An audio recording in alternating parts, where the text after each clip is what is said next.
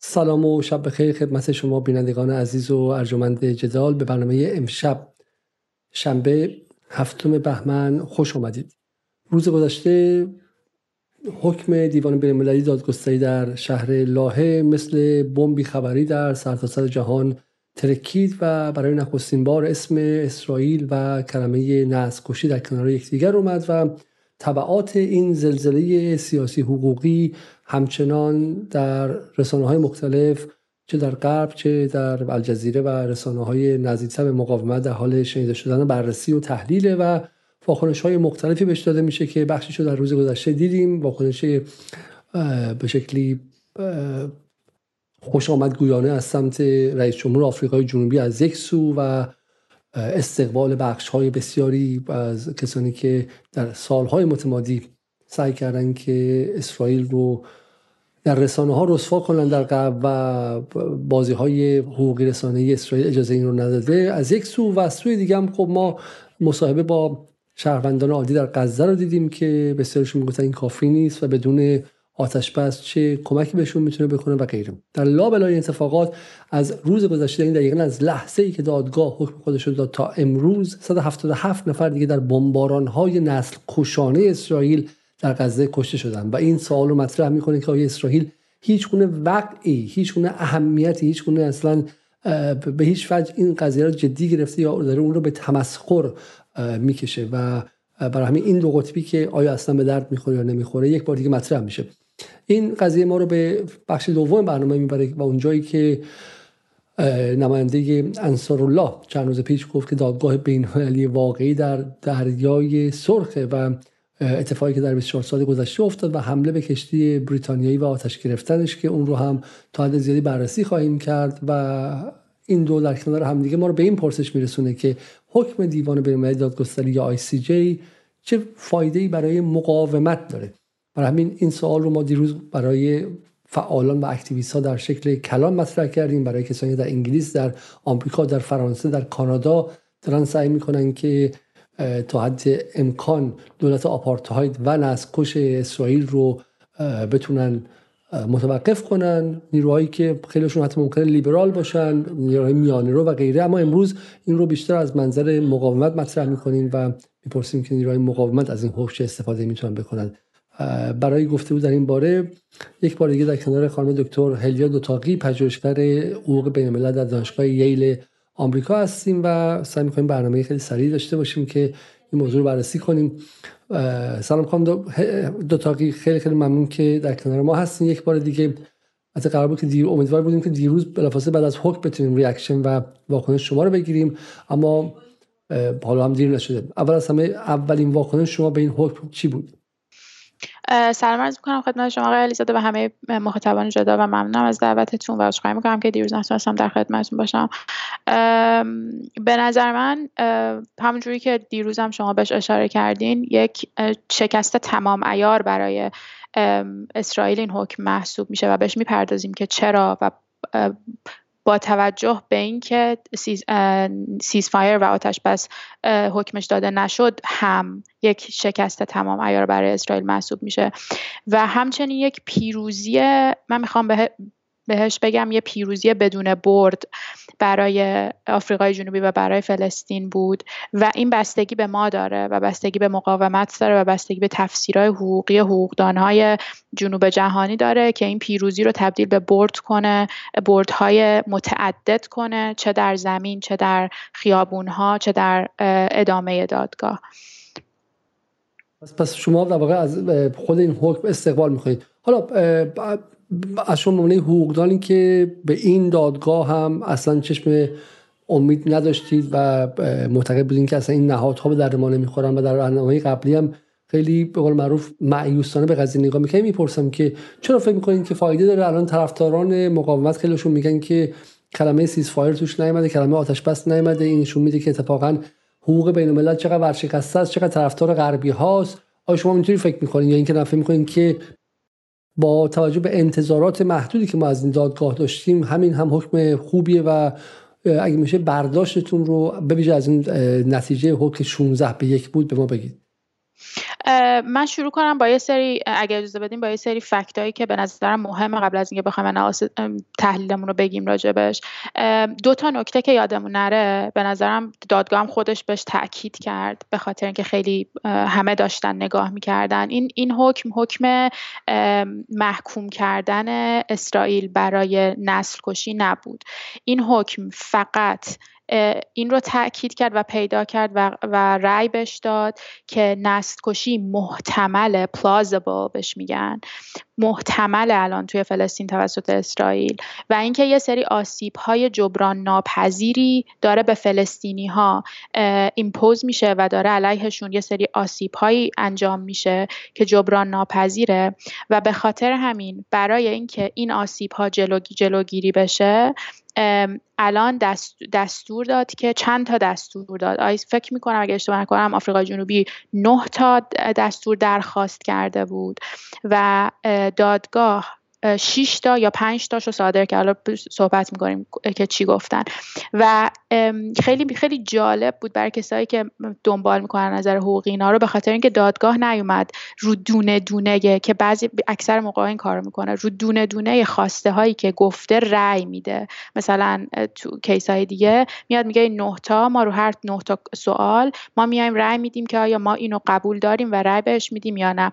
اومده بود با یه سری از زبانی که آفریقای جنوبی داده بود خودش یه سری دستور موقت صادر کرد به زبان خودش و جالب این بود که معمولا یعنی توقع می‌رفت که اگه می‌خواد آتش بس اعلام نکنه رأی بگیره و این رأی رو توضیح بده و ما ببینیم که چند نفر بهش رأی دادن و چند نفر رأی دادن و استدلال حقوقیشون برای اینکه رد کردن چیه؟ این اصلا تو حکم وجود نداشت و این خیلی چیز جالبی بود و خیلی چیز عجیبی بود و نمی‌تونه این کار ادامه بده. به نظر من تحت فشار خواهد بود که الان هم تحت فشار بوده که این حکم داده.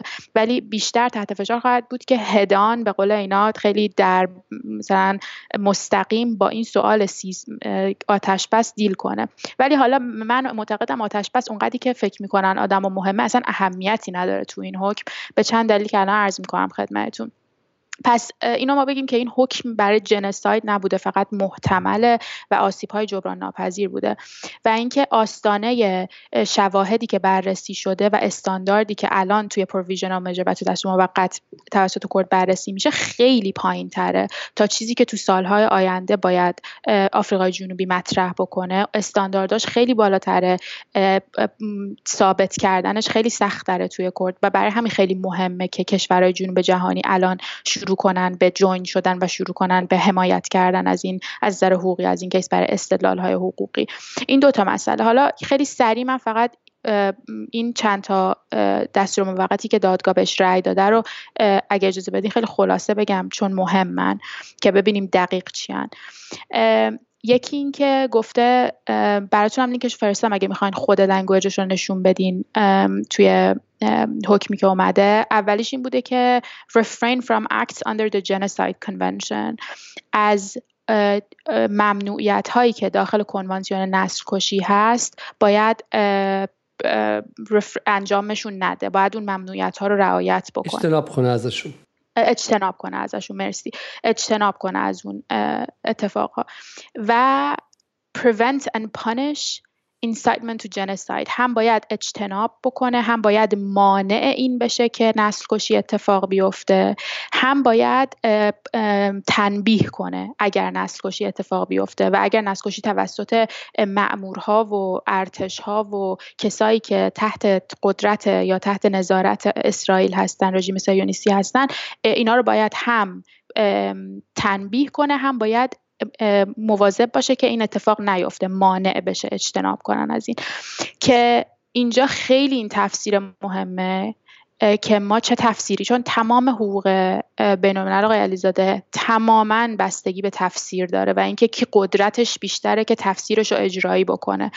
الان فرصت طلایی و آفریقای جنوبی خیلی خوب ازش استفاده کرد. بعد از دادگاه خانم اسمشون رو فراموش کردم خانم وزیر خارجه خانم نالدی پاندور اومدن گفتن که ما تفسیرمون اینه که بله این حکم حکم دادگاه. صفحه 25 رو اگه بیاریم بعدش می‌خوام راجع صحبت کنم. ایشون ایشون گفتن که تفسیر ما اینه که حکمی که دست موقتی که داده که نباید که باید تنبیه بشه و باید اجتناب بشه از نسل کشی برای ما به این معناست که اصلا اگه استاپ نکنه اگه آتش بس نکنه این حکم مثلا ممکن نیست. و با ملزم ملزم می‌کنه اگه ما بخوایم این دستور رو عمل کنیم که, که اسرائیل آتش بس انجام بده. و این یه ذره به نظر من حالا می‌تونیم بازترش بکنیم. اصلا اهمیت اهمیتی به نظر داشت قطعا میتون آیا می‌تونست حکم حکم محکم تری باشه حکم بهتری باشه؟ معلومه که می‌تونست. ولی می‌تونست حکم خیلی بدتری باشه با توجه به تاریخ آی سی جی با توجه به تاریخ انگیجمنت های جنوب جهانی با حقوق بین الملل صد درصد می‌تونست خیلی بدتر باشه. برای همین ما یه نفس راحت کشیدیم واقعا وقتی شنیدیم این, این تصمیمو. پس اینکه اینا رو تفسیر بکنیم به اینکه اصلا امکان نداره که بخواد این اتفاق بیفته و من صفحه 25 رو الان براتون می‌خونم the, state of Israel shall ensure with immediate effect that its military does not commit any act described in points um, one above بله دقیقا همونجا. باید رژیم سایونیستی مطمئن بشه که خیلی از همین الان هیچ کدوم از نظامیانش هیچ کدوم از اکت هایی که نسل کشی هست رو انجام ندن.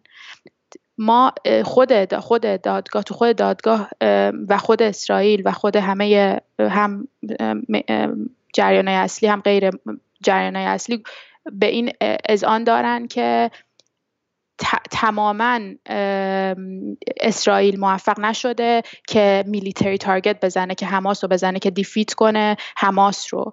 پس یعنی هر هر بده حماس رو. بله. شکست بده یا مثلا حمله بکنه به حماس و مثلا سران حماس رو بزنه. تمام این بیست خورده هزار نفری که الان جونشون گرفته شده همه سیویلیان بودن و همه غیر نظامی بودن. وقتی میگه باید همین الان مواظب باشه و مطمئن بشه که هیچ act described ی که نسل کشی اتفاق نیفته. یعنی در واقع تمام قدرت نظامی اسرائیل رو زیر سوال داره می‌بره که بتونه act بکنه با توجه به این صد و هفتش روزی که ما تا الان دیدیم. بگذرم از این بهش می‌تونیم برگردیم. من نکته بگم اینجا نکته خیلی خیلی مهمیه که چون الان در واقع بازم اینو توضیح میدم. یه مقدار ما میگم مثل سلاح های مختلفی که استفاده میشه در جنگ این سلاح حقوقی برای بخش زیادی از مقاومت ناآشناست. برای همین که نظر من واکنش هایم که از دل مقاومت به این قضیه شده واکنش های یه مقدار حالا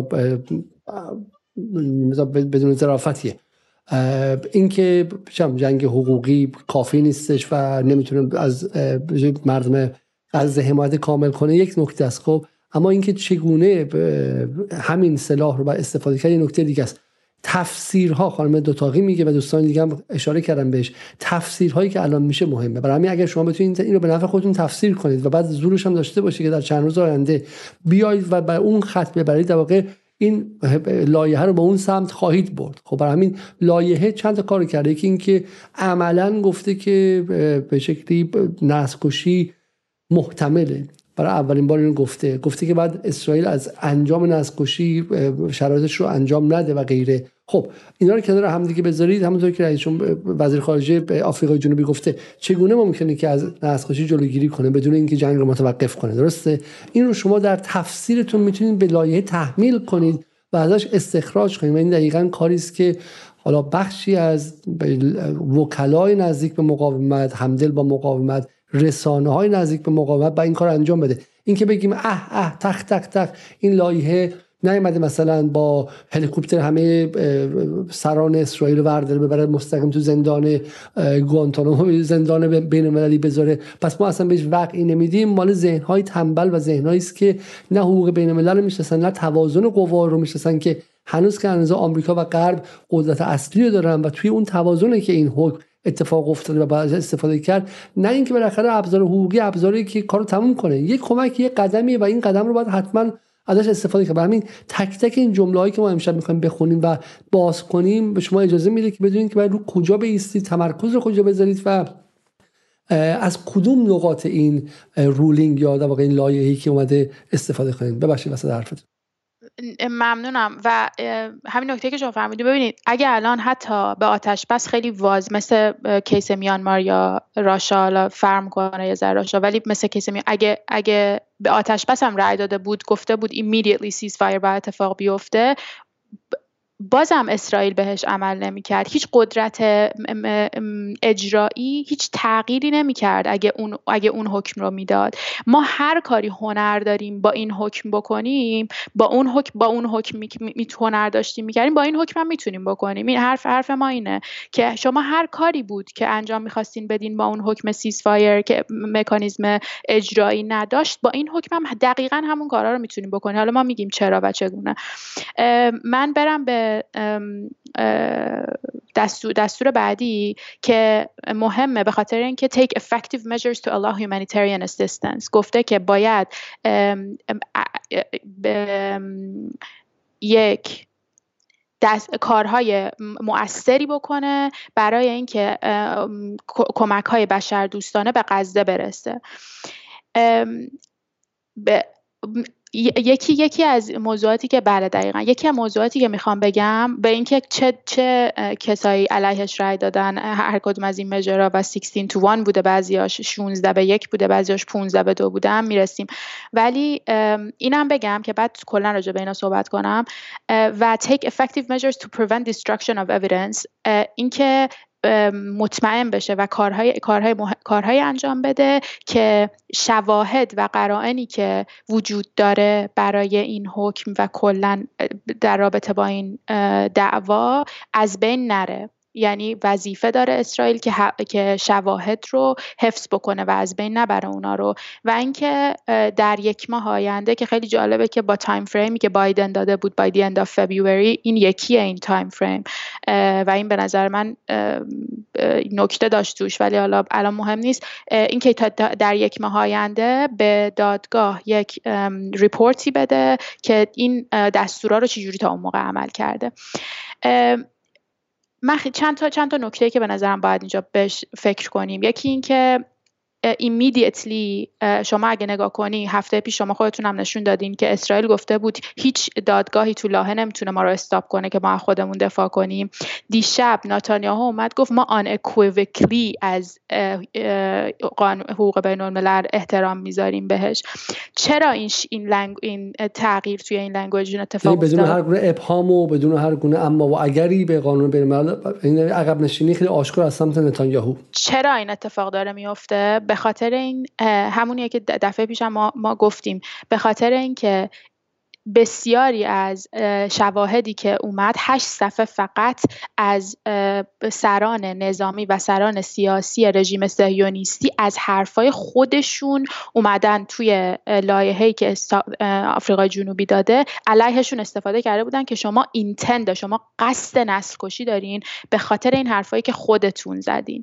اولین و حالا آره تاثیر این نداره که زندگی آدما رو save بکنه ولی اولین تاثیرش شما اگه نگاه کنین که ساکت شد یعنی مواظب این impunity که اون شکلی وجود داشت دیگه وجود نداره. مسئولیت. مسئولیتی که وجود داشت با اون وقاحت بیان راجع به مثلا human animal صحبت کنن یا بگن یه قطره آب نمیدیم ما تا اینا رو اینو داره اینو داره سخت می‌کنه براشون. و اولی شما دیدیم که چی جوری شیفت کرد زبان ناتانیا و از اینکه مهم نیست هیچی نمی‌تونه ما رو حساب کنه تا ما احترام می‌ذاریم بهش.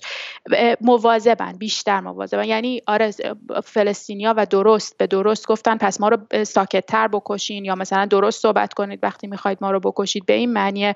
بله ولی همین که ما بتونیم این زبان استعماری رو علیه خودمون علیه مردمان خودمون با, با استفاده از این ابزارها push back بکنیم و اجازه ندیم که انقدر بیشرمانه راجع به ما با اون discourse civilized و uncivilized شما وحشین شما بربرین ما متمدنیم. اینا براشون داره سخت می‌کنه. این این یه چیزی که حالا material ی نیست ولی مهمه تو discourse و discourse از این نظر مهمه که حالا اگه فقط بحث مثلا تو توی زندگی عادی بود. بله حالا اینا در اون زبان سخت استفاده می‌کنن و غیره ولی در وسط جنگ اون زبان ابزار جنگیشونه. چون باهاش جوانهایی رو تهیج می‌کنن که برن تو جبهه جنگ علیه فلسطینیا بجنگن و مثلا ساختمونا رو منفجر کنن و قهقه بخندن و غیره.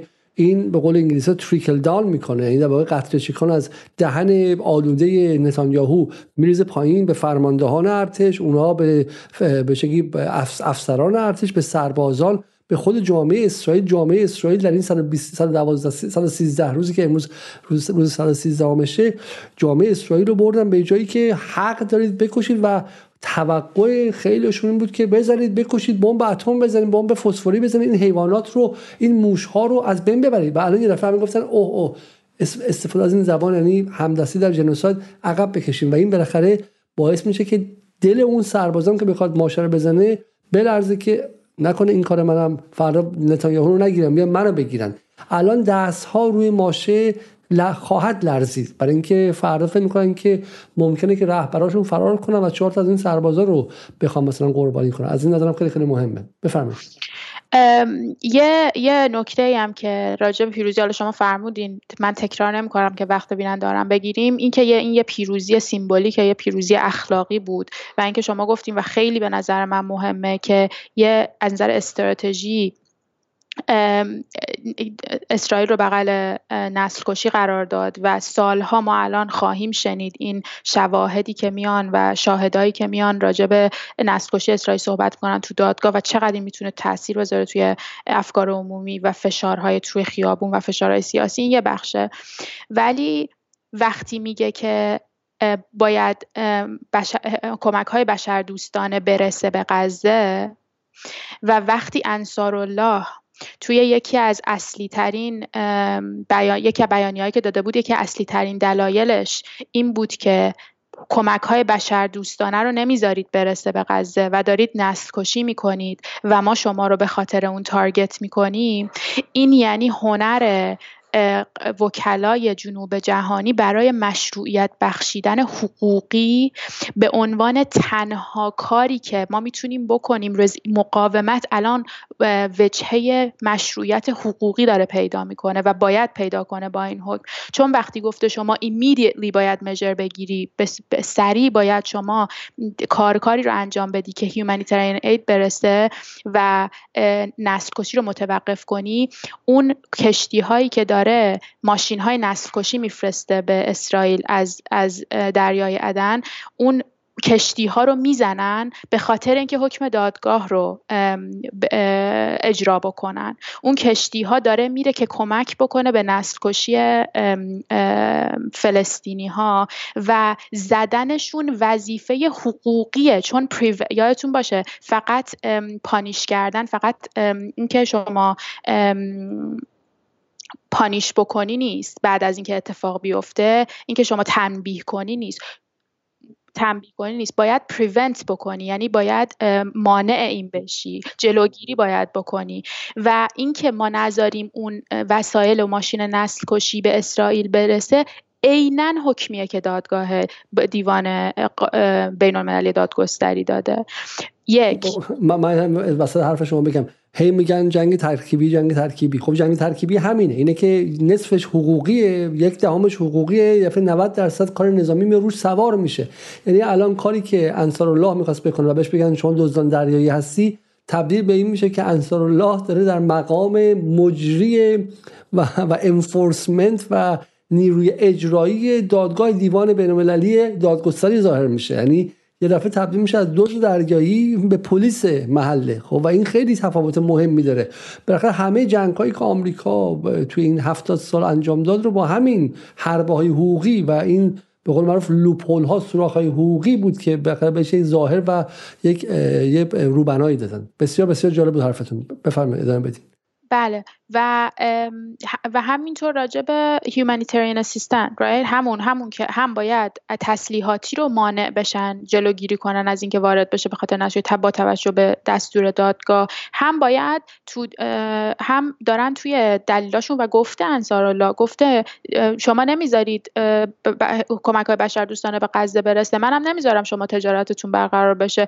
و افکتیولی داره باز هم اون یکی دستور دادگاه رو که شما باید اجازه بدین برسه وگرنه من نمی‌ذارم شما تجارتتون رو انجام بدین. اون هم دستور انجام دادن به, به دستور دادگاه. و وقتی من از تناقضات آقای علیزاده صحبت می‌کنم و اینکه ما وظیفمون این تناقضات رو نشون بدیم اینه که نمی‌دونم حالا خبرش توسط جریانه اصلی چقدر آمد بیرون ولی الجزایر می‌خواد که ببره به این, این حکم دادگاه رو ببره به الان سکیوریتی کانسو شورای, شورای امنیت و ما قطعا تو خواهیم دید در شورای امنیت توسط آمریکا. و این به چه معناست؟ و این به این معناست که شورای امنیت که حکم مثلا آرم اجرایی سازمان ملل بازوی اجرایی سازمان ملل مخصوصا زیل فصل هفتش که می‌تونه تصمیمای الزام آور بگیره برای همه دنیا بازوی اجرایی سازمان ملل و همچنین بازوی اجرایی دادگاه محسوب میشه. اینکه ما داریم یه کاری می‌کنیم اونا مجبور بشن علیه بازوی قضایی خود همون ارگنایز خود همون سازمان ملل بازوی اجراییش نقص کنه بازوی قضاییش رو. این از بریلینت واقعا از بهترین کارهاییه که ما می‌تونیم برای این تنا... آشکار کردن این تناقضات این سیستمای ایمپریالیستی نشون بدیم. وقتی باهاشون درگیر میشیم وقتی جدیشون می‌گیریم و می‌خوایم که نشون بدیم چقدر همونجور که شما گفتین ناکافیان و, و تضمین کننده آزادی ما نیستن ولی توی طول و یه ابزار بسیار مهمیان برای اینکه ما به اون آزادی برسیم. این, این نکته خیلی خیلی درخشانی بود برای اینکه فقط در مورد این قضیه نیست. در هر کارزاری حالا اگه واقعا مثلا توی حالا یه جای دیگه مثلا توی انگلیس کارگرا بخوان اعتصاب کنن بگن آه قانون کار انگلیس که خیلی خیلی استم خیلی خیلی ضد کارگری خیلی طرفدار سرمایه‌داراست ما ازش استفاده نمی‌کنیم. بخیر رفتن تو اون فرایند حقوقی به شما اجازه میده که تناقضات اون قانونکار رو آشکار کنی. مردم بفهمن که آقا هم باید با اون به شما به معروف گروه هایی که دارن حق کارگران می‌کنن مبارزه کنیم هم که اون قانون رو عوض کنی الان خیلی از مخاطبایی که پایین برنامه نشستن توی اینجا ولی مهمتر از اون توی کسایی که پای برنامه الجزیره توی قاهره نشستن توی تونس توی اردن توی جای دیگه نشستن تا یه ماه پیش نمی‌دونستن ICJ چیه. حالا فهمیدن که ICJ هست و محدودیت داره. الان تازه فهمیدن که ICJ محصول نظم آمریکا محوره محصول نظم غرب محوره. الان خواهان این میشن که یا آی سی جی عوض شه یا اینکه مثلا در نظم چند قطبی بیان و یک نهاد بین دیگه بسازن. تا یه ماه پیش اصلا کسی چنین چیزی نمی‌دونست. حالا که رفتی ازش استفاده کردی این حکم ازش کشیدی بیرون و به قول خانم دوتاقی تناقضات حقوق بین الملل و نظم بین المللی حقوقی که هم دست و موازی نظم سیاسی و نظامی آمریکایی بوده رو آشکار کردیه که اینها معنی میده. ادامه بدیم لطفا. دقیقا ممنونم. و همین فقط می‌خواستم اینم اینم بگم به نظرم ارزش داره که بگیم ما یعنی من از جایگاه فکری که میام موافق نیستم با می‌دونم این دو, بست دو دستگی که شما اولش گفتین که یه سری کاملا میگن نه اصلا الزامات مثلا الزام آور نداره قدرت اینکه حکم رو پیاده کنه نداره و درسته و ما به خاطر همین مثلا به درد نمی‌خوره. و از اون برم یه سری مثلا لیبرال که تمام اعتقادشون به اینه که ما باید با دیپلماسی و ما باید با زبان بین الملل هر چیزی که این معنی داره زبان بین الملل باید اینا رو جدی بگیریم. ما یه زرا... ما یه استدلالمون یه ظرافتی داره بین این دو. اول اینکه ما نقض می‌کنیم این binary این دو position رو و اعتقاد داریم به خاطر اینکه ما با این محدودیت ها آشناییم و اعتقاد داریم که این سازمان این ساختارها برای ما نیست ما موظفیم به اینکه باهاشون جدی بگیریمشون و به شکستشون بدیم با استفاده کردن از خودشون. و, و, و به عنوان یه ابزار ازشون برای آزادیمون استفاده کنیم. من اینو خیلی تکرار کردم بازم تکرار می‌کنم به خاطر اینکه ما واقعا باید از این binary دیپلماسی زبان بین الملل این و از اون ورم نه فقط تو میدان ما باید واقعا از این فاصله بگیریم. چون این تکمیل نمیشه این پیروزیمون اگه بخوایم اینطوری binary نگاه بکنیم. و این خیلی زیبا بود که دیروز براتون فکر کنم لینکش رو فرستادم. اگه آخر صفحه بیان که الان هستین یک مصاحبه کردن با وزیر خارجه آفریقای جنوبی و ازش پرسید بله اینو ببینیم.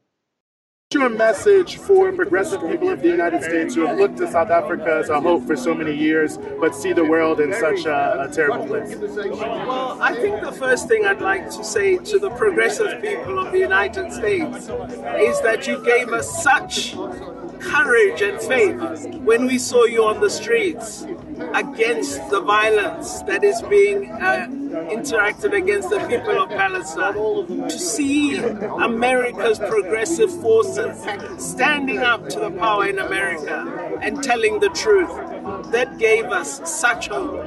And I'm saying, Aluta continua. Continue that fight. Be visible. Be there, knowing that America has such a force makes us even stronger. این خیلی خیلی خیلی جالبه بفرمایید تمام حرفیه که ما داریم می‌زنیم. کسی که داره رهبری می‌کنه تیم حقوقی تیم حقوقی که الان داره برای جنوب جهانی رفته برای فلسطین داره میگه اون ازش پرسید که پیامتون به مترقی های آدم های مترقی آمریکا داخل آمریکا چیه که خیلی ناراحتن وضعیت خیلی از وضعیت آمریکا و از وضعیت جهان ناراحتن؟ میگه ادامه بدید. به خاطر اینکه دیدن شما تو خیابون ها بلند کردن صداتون علیه قدرت علیه وحشیگری و خشونتی که تو آمریکا هست به ما امید داد و به ما ایمان داد که ما که ما حرکت کنیم. و این و این ما رو و این ما رو پوش می‌کنه و این ما رو مثلا به ما آتیش میده به ما مثلا رو چی میگن فیول میده که سوخت به ما میرسونه. خب سوخت ما رو به ما انرژی رو میده که این انرژی رو میده که ما هم ادامه بدیم. یه نکته کنم دو تا من اینجا اضافه کنم. خیلی فکر می‌کنن که این هدیه ای که دادگاه به فلسطین داده و کم داده و زیاده نه این اجباریه که تظاهر کنندگان در لندن و سیدنی و به شکلی کالیفرنیا و انگلیس نیویورک و کشورهای دیگه و تظاهرات میلیونی در این ور و اون ور و در پاکستان و غیره فشار افکار بین المللی بویژه در خود غرب بود و اینا احساس کردن که اگه از این کمتر بدیم آبرو خودمون رو بردیم. یعنی برای همین برای این حمله به این حکم می‌تونید حمله کنید که خاک بر سرتون که همینقدر بیشتر شجاعت نداشتین. ولی استفاده نکردن از این حکم به عبارتی اصراف کردن تلاش کسانی که در سرمای منفی 5 درجه و منفی 10 درجه تو تورنتو و توی جاهای مختلف رفتن تو خیابون و و خیابونا رو اشغال کردن. تلاش اون نسل زدیه که واقعا جنگید برای این. برای همین این اون 16 تا قاضی که هفتاشون هم غربی هم به شما ندادن. این رو افکار عمومی داده و اون افکار عمومی بعد بهش باش ارتباط برقرار کرد. گفت باری کلا حالا بجنگیم برای قدم بعدی. و اون افکار عمومی اون جرأتش رو از کجا گرفته؟ با میدانی که داره پوشالی بودن قدرت نظامی این حیوله هایی که اینجا بر ما ساختن از غرب و از ایمپریالیزم و از قدرت نظامیشون با نشون دادن اینکه اونا چقدر پوشالین و چقدر ضعیفن اونا هم به اینا قدرت دادن که بیاید تو بیاید تو خیابون ها و اینها به گروه های حقوقی و به حقوقدان ها قدرت دادن. این یه مثلثیه که فقط با با هم کار کردن میدان و حقوقی و پابلیک اپینین و افکار عمومی. افکار عمومی با هم باید جلو بره برای اینکه پیروزی ما تضمین بشه. من برای میگم که این واقعا به ما مثال دانشگاهی جنگ هیبریدی و ترکیبیه.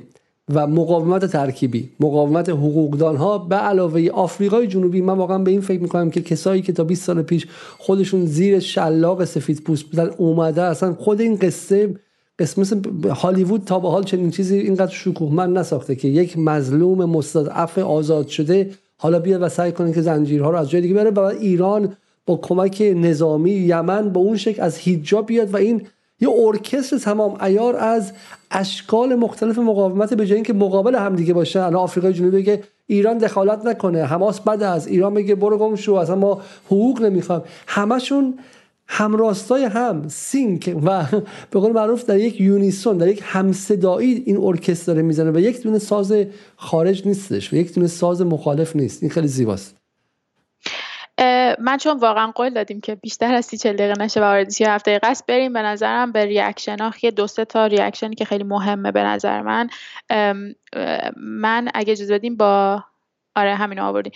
من دفعه پیش راجع به این صحبت کردم که تو دادگاه های ملی اگر این حکم ما بگیریم تو دادگاه های ملی ابزار بسیار مؤثر خواهد بود برای اینکه کشورها شروع کنن در دادگاه های ملیشون برای یک همدستی در نسل کشی. چون اگه احتمال بدیم که همونجور که دادگاه داده که داره نسل کشی اتفاق میفته پس همبس همدستی در نسل کشی هم می‌تونه عواقب حقوقی داشته باشه. و این دیروز و این قبلا قبلتر شروع شده بود ولی دقیقا بعد از اینکه حکم اعلام شد از دوستان ما در یه لافرم حقوقی جای حقوقی شرکت حقوقی. بله شرکت حقوقی بایدن رو شکایت کردن ازش در دادگاه آمریکا و حدود 50 اگه اشتباه نکنم تعدادشو تعداد زیادی فلسطینی رفتن و شهادت دادن و این اولین باره که توی آمریکا به این درجه از دادگاه می‌رسه که اصلا کیس بتونه شنیده بشه. و یه حالا به پیروزی و حکمی که میاد کاری ندارم زیادم امیدوار نیستیم. ولی همین که این حکم های بین المللی دادگاه های ملی رو تشویق کنه و ایمپاور کنه بهشون قدرت بده که شما الان همدستان نسل کشی رو هم می‌تونین محاکمه بکنین. یه ابزار حقوقیه که داره به همه جای دنیا و فکر کنم شنیدم هلندم دارن این کارو می‌کنن نمی‌دونم درسته یا نه. ولی تو آمریکا که شروع شد و خیلی جدی داره پیگیری میشه و من امیدوارم و مطمئنم که توی کشورهای جنوب جهانی هم خواهیم دید که این اتفاق بیفته. و این همون چیزیه که من حالا راجع به universal jurisdiction صحبت کردیم. همه اینا به خاطر اینکه اینا یه سری نسل کشی من گفته بودم customary international law و کشورها موظفن که بهش عمل بکنن. حتی اگه عضو معاهده نباشن عضو دعوا نباشن. وقتی دادگاه این ببینید دادگاه یه پاس گل داده. خب دادگاه پاس گل داده. آیا ما ارزه اینو داریم که اونو گل بزنیم یا نه؟ این بستگی به هنر ما و استفاده ما از حقوق داره. همونی که یه, یه پیروزی بدون برده. ما باید ارزه داشته باشیم که توی مکانهای متفاوت کشورهای متفاوت در کانتکست های متفاوت اینو تبدیل به پیروزی, پیروزی کنیم. برای تبدیل به برد کنیم برای خودم. من فقط اگه اینجوریه واقعا اگه بشه در دادگاه کانادا رفت و جردن پیترسون رو که در ایران هم کتابهاش رو میپرستن و می‌خرن و فلان می‌کنن به عنوان همدستی در این جنوساید گرفت. من شخصا حاضرم که دوچرخم رو و بقیه همه اموال این استودیو جدالم بفروشم بدم. چون واقعا دوست دارم که حداقل ببینم که این آدم چه کسان این خانم دوتاقی اولش هار شده بودن و می‌گفتن بکشید. می‌گفت kill them all rats. همه این موشای صحرایی بزین دور. همون حرفی که نازی‌ها در مورد یهودی‌ها می‌زدن رو جردن پیترسون در مورد مردم فلسطین می‌زد. خب و چه حداقل ماهایی که تو غرب هستیم و زندگی می‌کنیم چه عذابی کشیدیم از اینکه ببینیم که وقاحتی که استفاده می‌کردن برای تشویق نسل تا چه حدی بود. خب و بعد بی بی سی هم شب میمد در مورد اینکه آه هفته اکتبر حماس چقدر کسافت کاری کرد و غیره صحبت می‌کرد و اینا همینجوری لا بلاش فضا رو تند و تند و تندتر می‌کردن همدستی با نتانیاهو که بگه عمالق رو بکشید خب؟ و واقعا اگر بشه سراغ اینها رفتش خیلی خیلی کار داریم. تو این 112 روز خیلی از استاد دانشگاه هارواردش تا روانشناسش تا هنرمندش تا بازیگر هالیوودش قشنگ با این نسل همراهی کردم و باید اگر واقعا این کارا بشه کرد یک لیست بلند بالایی از همدستان اسرائیل در این قضیه هست. بفرمایید. نه فقط هم سرانش حتی شنیدم کانفرم نشده چند تا از بچه های حقوقی گفتن که یه سری دارن تلاش تو مکزیک یه سری دارن تلاش می‌کنن که وپنز مانیفکچرها تو سلاح کمپانی های سلاح رو دارن دادگاهی می‌خوان دادگاهی بکنن. خیلی دستار رو باز کرده. برای اینکه هر کسی هر مدلی هر جوری داره از نسل کشی توی فلسطین حمایت می‌کنه پاش حداقل به دادگاه باز بشه. اینکه اون دادگاه برای ما حکم پیروزی میاره توی زمین یا نه قطعا نه. ولی همه اینا سلاحه که ما باید استفاده بکنیم ازش و این اتفاق داره میفته من خیلی کوتاه فقط آخرین reaction که به نظرم ارزش داره راجع بهش صحبت کنیم این historic lawsuit این همون شکایت از بایدنه که دیروز اتفاق افتاد. فقط می‌خوام راجع به اینکه کانادا و آمریکا چه reaction اولین کاری که کردن بعد از اینکه حکم اومد چی بود؟ اینجاست و اون این بود که نه براتون آخرش هایلایت کردم. نه. نه. آهان بله این کاناداست. اومدن اولین کاری که کردن گفتن که چند تا از کارکنان سازمان ملل که توی فلسطین کار می‌کنن در هفته اکتبر نقش داشتن و ما به این دلیل میایم پول هایی که به این قسم به این مثلا organization از سازمان ملل میدیم رو defund شون می‌کنیم. میایم پولمون رو قطع می‌کنیم از اینا. یعنی چی؟ و آمریکا هم این کاناداست که وزیر فکر کنم وزیر development بود که این رو گفت. بله Minister of International Development احمد هست و حسین. و راجع به اینم صحبت کنیم که دوتا از سیاه پوستا و رنگین پوستا بودن که علیه صحبت کردن. اینم اینم مال فکر کنم او یوکی این مال یوکی بله انگلیس هم کرد. من نمی‌دونستم انگلیس هم انجام داده. این مال یوکی کانادا و آمریکا. و این داره دارن تلاش می‌کنن مشروعیت سازمان مللی رو که تمام تحریم های ایران تمام و چرا این کار کردن به خاطر اینکه خیلی از دستوری که اومد و حکم دادگاه بسیار زیاد روی نوشته های اکسپرت ها و کارشناس های سازمان ملل تاکید کرده و حساب کرده, کرده و از اونا استفاده کرده بود که به این حکم برسه. اینا الان اون تناقضاتیه که ما ازش صحبت کنیم که باید دست و پا بزنن. که ما اینو برای اینا سخت کنیم حرکت کردن و که از بیان بگن نه سازمان ملل سازمان ملل دیگه مشروعیت نداره. سازمان ملل خودش کمک کرده به هفته اکتبر. همون سازمان مللی که برای ما زیل فصل هفتم برای ما تحریم می‌کرد و می‌گفتن اینترنشنال کمیونیتی اینترنشنال کمیونیتی پنج تا کشور غربی می آوردن و می‌شد و می‌شد مشروعیت جهانی پیدا می‌کرد. حالا باید دست و پا بزنن از اینا مشروعیت زدایی بکنن. چرا؟ چون ما ارزه پیدا کردیم و داریم از همینا علیه اینا استفاده می‌کنیم. که هم نشون بدیم که هم سخت کنیم براشون حرکت کردن از نظر سیاسی هم اینکه مشروعیت زدایی کنیم که اونا خودشون به ما کمک می‌کنن توی مشروعیت. چون ما به سیستم جدید نیاز داریم. اینا ریفرم که نمیشه. مگه اینکه ما شورای امنیت رو کلا برداریم و فقط با مجمع عمومی کار کنیم سازمان ملل؟ به غیر این ریفرم شدنی نیست. نظم حقوقی الان. و اینا دارن به ما کمک می‌کنن. اینا همه به نفع ماست. همه اینا به نفع ماست. خیلی جالبه. چون مثلا من یادم 3 4 سال پیش که فشار سازمان ملل شورای امنیت رو ایران زیاد بود بعضی از نیروهای داخل ایران که دیگه خود آتیششون تون بود می‌گفتن که ما ایران باید سازمان ملل بیاد بیرون. از ایران سازمان ملل بیاد بیرون که حالا بخیر پرهزینه و غیره است. ولی الان به نظر میاد که انگلیس داره تهدید می‌کنه. در واقع خودشون دارن مشروعیت زدایی می‌کنن به عبارتی میگن آقا ما دیگه با سازمان ملل اونا دارن میان بیرون. یعنی با یه با یه تقی با یه فشار خیلی خیلی اندکی. و ببین تاثیرش چی میشه خانم دوتاقی؟ تاثیرش میشه که صفحه اول امروز امروز بی بی سی خب این میشه که تشدید حملات زمینی و هوایی اسرائیل به خان یونس پزشکان بدون مرز سیستم بهداشتی به زانو در اومده منی که مخاطبم فکر می‌کنم سیستم بهداشتی به زانو در اومده این که علیه اون حکم دیروزی که بعد تو یوز all like humanitarian aid. بر روش که می‌زنید در داخلش خیلی خیلی جالبه. در داخل چیزی که می‌بینید اینه. اینه که پایین که میره میگه که اوضاع تکان دهنده است. همه چیزایی که با حکم دیروز خلاف بوده و بعد لغو کمک ها به آژانس پناهندگان فلسطین سازمان ملل. ای پس انگلیس و کانادا هم اولین کادویی که دادن برای این دادگاه این بود که کمک اندکشون هم قطع کردن. و این تو ذهن ها بغل هم که چیده میشه خیلی خیلی معنای مشخصی داره دیگه. یعنی بریتانیا، استرالیا، ایتالیا و کانادا عملا دارن با نسل‌کشی اسرائیل همدستی غیر مستقیم و ضمنی می‌کنن و این برای هم میگم همه اتفاقات در این بستر میاد که الان شما این کارا رو دارید کمک می‌کنید به نسل بسیار خوب. خب این نکته هم دیدیم. ما اگر حالا برای پایان حرفی هستش بزنید که ما به شما قول بدیم بحث ما کوتاه باشه با شما.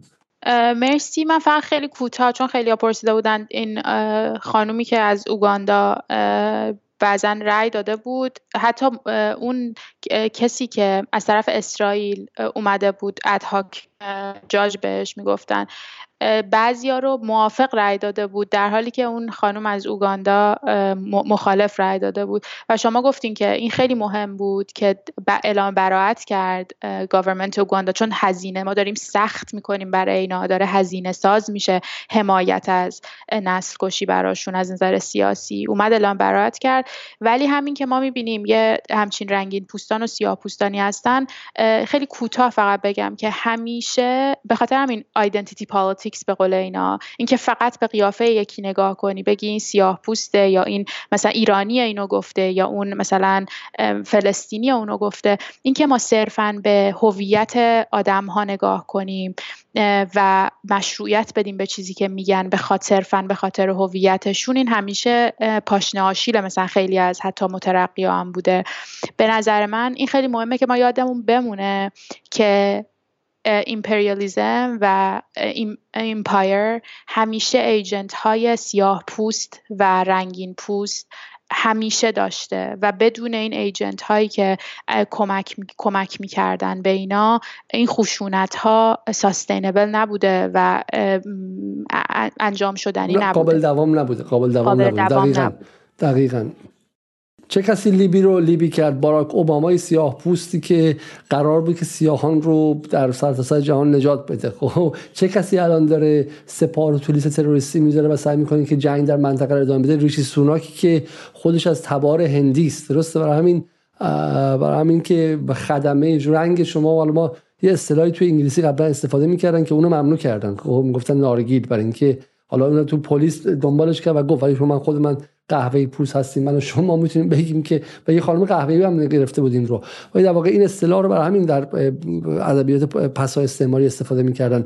خدمه تو خود شرکت نفت ایران در دوره حضور انگلیسی ها کیا بودن؟ ایرانیا بودن که نوکری انگلیسی ها رو می‌کردن تو سر بقیه ایرانیا می‌زدن. درسته؟ برای همین این اصلا چیز غیر طبیعی نیستش و دقیقا. ولی زیبایی قضیه اینه که دادگاه دولت اوگاندا بلافاصله گفت که ما با شما ربطی نداریم و به ما به ما, ما در واقع اعلام براعت کرد از اینها. بله خیلی ممنونم از وقتی که در اختیار من گذاشتی. من بیشتر از این وقت شما و بینندگان نمی‌گیرم. بسیار ممنون از شما. امیدوارم که به زودی باز برگردیم و این رو استفاده کنیم. فقط یه نکته که من از گفتگو با شما امشب دیدم دیدم که حقوق دادگاه ها اگرچه خیلی خیلی خشک و خیلی به ظاهر آروم و همین دیروز من گوش می‌کردم که قاضی داشت حکم رو میخون ولی با شما که صحبت می‌کنم به عنوان وکیل رادیکال و انقلابی احساس می‌کنم که چگونه حقوق هیجان می‌تونه پیدا کنه و می‌تونه تبدیل به اسلحه شه که دقیقا استراتژی رو پیدا کنیم بگیم از این سمت بریم از جناح چپ باید حمله کنیم. انگار داری با یه فرمانده نظامی حرف می‌زنیم دقیقا اینجاست که می‌فهمیم که اگر اینها سالها جپه های حقوقی ساختن و اسرائیل متخصص ساخته جپه های حقوقی یعنی در انگلیس پرستیوی رو کی بس آخرش تهش که میری یه پای اسرائیلی پیدا می‌کنین در اسرائیل در انگلیس جرمی کوربین رو کی از بین برد؟ تو آمریکا همینطور. جبهه حقوقی بعد از جبهه حقوقی. حالا خیلی فکر می‌کنن که اسرائیل من فقط وسط حرف شما بگم و مزاحم شما نشم. اسرائیل خیلی فکر می‌کنن که مثلا یک پول عظیمی داره که مثلا همه رسانه دنیا رو خریده. نه اسرائیل اصلا سعودی نیستش که پول خیلی عجیبی داشته باشه. نه اسرائیل بخش عمده از کارش استفاده از حربه حقوقی بود برای فشار آوردن به رسانه های مختلف و تبدیل اونها به نیروهای شیرهای بیال و دوم و اشکمی که جرأت ندارن یک کلمه در مورد اسرائیل نقد کنن. با حقوق این کاری کرد با لو با با وکیل با با شرکت های حقوقی. و این به نظر من آغاز اینه که مبارزه علیه این جور استعمار و اشغال نیازمند وکلای انقلابی هم داره. و جبهه مقاومت تا امروز من فکر که شما اولین وکیل انقلابی هستین که ما در صحنه عمومی می‌بینیم و امیدوارم که بقیه بیان و ببینیم و بیشتر و بیشتر شن. خیلی خیلی ممنون خانم دو تاقی از شما تشکر می‌کنم و تا برنامه دیگه که با شما باشیم خداحافظ اما مخاطبا با ما بمونن چون ما مهمان بعدیمون آماده است که الان به ما بپیونده و او کسی نیست جز آقای حسین پاک از آقای حسین پاک از از بیروت و سلامای پاک. شب بخیر و خیلی خیلی ممنون. من فقط این تیس شما رو عوض کنم. بسیار ممنون از شما که با اینکه وقت اندکی نبود اندکی بود قبول کردین که کنار ما بیاین ولی چند اتفاق مهم افتاده. حالا اگه میشه یه مقدار عقبتر بشینید و یه مقدار دوربین با من تنظیم کنید که همقدر ترشیم از شما ممنون میشم. خب فکر کنم که خیلی خیلی ما بسیار خوب من خود بالا بیارم و بسیار خوب. خب آی پاک خبر ناخوشایندی امروز شنیدیم و شنیدیم که چهار نفر از اعضای مقاومت لبنان در لبنان شهید شدن. اول اصلا با ما با این قضیه شروع کنیم. ماجرا چیست؟ سلام و احترام خدمت شما و بینندگان جدال. صدای منو دارین؟ صدای شما عالی و درخشان. بفرمایید. خدمت شما عرض بکنم شهادت چهار نفر از رزمندگان حزب الله مربوط به روز گذشته هست. در ساعت پایانی شب در زمانی که یک درگیری بسیار ویژه به مدت تقریبا هشت ساعت در سراسر نوار مرزی بین لبنان و فلسطین اشغالی شکل گرفت. تقریبا 20 حمله توپخانه‌ای به 20 نقطه در نوار مرزی و 6 حمله هوایی به 6 نقطه در نوار مرزی که اگر بخوایم وسعتش رو بگیم تقریبا کل نوار مرزی جنوب لبنان و شمال فلسطین اشغالی به یک باره تبدیل شد به صحنه ای از آتش و همونطوری که شبکه 13 رژیم هم گفت در اون لحظات آتش در شمال روشن شد. خدمت شما عرض بکنم حزب الله در سه روز اخیر بسیار تنش رو بالا برده خصوصا با استفاده از تسهیلات تسلیحات و مهمات جدیدی که رسما اونها رو اعلام کرده. سلاح اولی که باعث شگفتی همگان شد. موشک لیزری الماس ایرانی بود که اگر تصویرش رو بینندگان شما یا شما برند الان در کانال اعلام حربی حزب الله رسانه جنگ حزب الله مشاهده بکنن. یکی از پایگاه های رژیم صهیونیستی در منطقه ناقوره که دیوار نه متری از اون حفاظت می‌کرد با یک موشک لیزری که به شکل شیرجه بر هدف فرود می آمد هدف قرار گرفت و دوربین روی موشک خدمت شما عرض بکنم کل صحنه رو از زمان پرتاب تا زمان برخورد ثبت کرد و ویدیوی اون توسط حزب الله منتشر شد. ویدیوی دوم و اتفاق مهم دوم حمله پهبادی به سامانه گنبد آهنی در عمق اراضی اشغالی در منطقه کفر بلوم بود که حزب الله باز هم تصاویر اون رو منتشر کرد. یک پهباد شناسایی تونست با یک کیفیت بسیار عالی کل مسیر ورودش رو از نقطه مرز با فلسطین ضبط بکنه و پهباد به سلامت برگشت و دو پهباد انتحاری دیگه رفتن معموریت رو به پایان رسوندن. این هم از طرف حزب الله منتشر شد و فیلم بسیار مهم دیگری که امشب منتشر شد شروع استفاده حزب الله از سامانه موشکی فلق هست که خدمت شما عرض بکنم می‌تونه در برد کم بسیار تاثیر بالایی رو داشته باشه. این سه اتفاق در کنار بمباران ادعایی رژیم بر باند پهبادی فرودگاه جبور در جنوب لبنان که البته من اینجا در برنامه شما اعلام بکنم که طبق اطلاعی که از منابعی در مقاومت اسلامی کسب کردم فرودگاه جبور هیچ آسیبی بهش وارد نشده و رژیم صرفا یک اقدام نمایشی رو در بمباران اون نقطه انجام داده و آسیبی به فرودگاه نزده. در کنار اینها اون حملات هوایی که عرض کردم در ساعت پایانی دیشب انجام شد در منطقه بیتلیف خدمت شما عرض کنم منجر به شهادت چهار رزمنده حزب الله شد. همچنین برای اولین بار در این 110 روز حدود چهار ساعت درگیری با سلاح سبک و نیمه سنگین رو در بخشای غربی مرز بدون قطع شدن. حالا بارها من در خود هین برنامه شما همچین اتفاقی افتاد وقتی من روی آنتن شما بودم ولی این بار دیگه قطع نمی‌شد و خدمت شما عرض بکنم این اتفاق یک اتفاق جدید هست در مرز که یک درگیری اینگونه بدون خدمت شما عرض بکنم قطع شدن به وجود بیاد. امروز هم شدت حملات از دو طرف بسیار بالا بوده. نقاطی در جلیل اعلا در جلیل نهاریا و اصبع الجلیل یعنی سه بخش منطقه اشغالی الجلیل در بخش غربی مرز هم شاهد شدیدترین درگیری ها بودن. دیگه کمتر پیش میاد حمله ای از طریق حزب الله انجام بشه و موشک های برکان از اون حمله بی نصیب باشن. اما آقای علیزاده نکته مهمی که بینندگان باید بدونن اینه که هر دو طرف دارن آماده میشن برای مرحله بعدی و خیلی نزدیکه که یک شب بخوابیم بیدار بشیم و ببینیم اتفاق جدیدی در جبهه شمال افتاده. رژیم هم دو تا مانور سنگین در مرزهای شمالی برگزار کرد برای ورود زمینی به لبنان و در تصاویری که منتشر شد و بیانیه هایی که منتشر شد گفته شد که ارتش رژیم صهیونیستی در حال تمرین برای ورود زمینی به لبنان هر دو طرف در حال ارسال پیام هایی در واپسین لحظات قبل از ورود به مرحله بعدی برای یکدیگر هستند و احتمالا رقابت الان بر سر این هست که چه کسی حمله پیش دستانه رو انجام بده که این حمله پیش دستانه بسیار می‌تونه تعیین کننده باشه حالا این اهمیت این رونمایی از الماس و همینطور هم پدافند افق گفتین درسته؟ فلق فلق. فلق فلق سامانه موشکی فلق. سامانه سامانه موشکی فلق.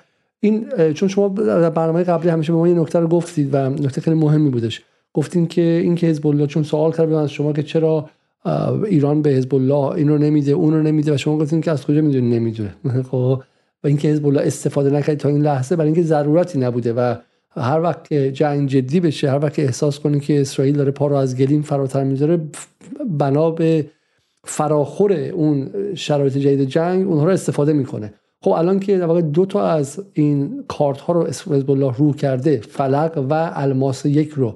آیا معنای اینه که جنگ داره به مرحله بعدی میره و و حزب الله در واقع این حس رو داره که صد خشونت ممکنه بالاتر بره و باید این رو برای برای بازدارندگی معرفی کنه به اسرائیلی ها حالا این سلاحایی که در روزهای اخیر حزب الله رو کرده من یه بار یادمه در برنامه شما عرض کردم که حزب الله تا به حال پنج درصد توانش رو فقط استفاده کرده. دیشب با یکی از کسانی که در این خصوص مطلع هست در مقاومت صحبت می کردم با تاکید به من گفت که فقط یک درصد از توان استفاده شده و اون رو تحلیل کرد برای من. توان توانی که ما اینجا منظورون هست توان اسلحه ای حزب الله هست. یعنی توانایی که حزب الله در موشک ها و پهپادها و چیزهای دیگری که شاید ما تا به حال ازش خبر نداریم باشه. سامانه موشکی فلق آقای علیزاده سامانه بسیار چابکی هست و از برکان خیلی چابکتر هست و دقیقتر هست از برکان. نشون میده که حزب الله تاکتیکش رو در مرز عوض کرده. استفاده از سامانه موشکی فلق. سامانه موشکی فلق جابجایی و اختفاعش بسیار راحت تر از برکان هست و در توضیح حملات امروز مقاومت به یک پایگاه مهم در بلندی های جولان یک پایگاه امروز هدف قرار گرفت به نام پایگاه معالی جولان. این معالی جولان مسئول فرماندهی پایگاه های مزارع شبعا و خدمت شما عرض بکنم جولان هست که هدف قرار گرفت با سامانه فلق و بخش های زیادی از اون تخریب شد که خیلی اسرائیلی ها تعجب کردند که چگونه حزب الله این پایگاه رو هدف قرار داد به دلیل اینکه این پایگاه مثل میرون حالا میرون روی یک کوه بسیار بلند هست. اما پایگاه خدمت شما عرض بکنم معالی جولان هم میان دو کوه هست و در کنار شهر مجدل شمس در بلندی های جولان شهر مجدل شمس بزرگترین شهر جولان اشغالی هست. همونطور که خدمت شما عرض کردم دقیقا همونطور که شما هم فرمودین در لحظات واپسین انتقال پیام بین دو طرف درگیری در جبهه شمال هستیم که یکدیگر رو به یک درجه از محاسبات برسونن که مرحله بعدی می‌توند چه پیامدهایی داشته باشه. رژیم هم در هفته قبل سعی کرد ورود زمینی بکنه هم دو مانور برگزار کرده هم دیشب در اصطلاح نظامی آقای علیزاده بهش گفته میشه آتش تهیه. آتش تهیه توبخانه ای که دیشب رژیم در جنوب لبنان انجام داد. من از کارشناسان نظامی میپرسیدم می‌گفتند که این یک تمرینی هست برای یک عملیات زمینی گسترده به طوری که توپخانه به حدی منطقه رو گلوله باران می‌کنه.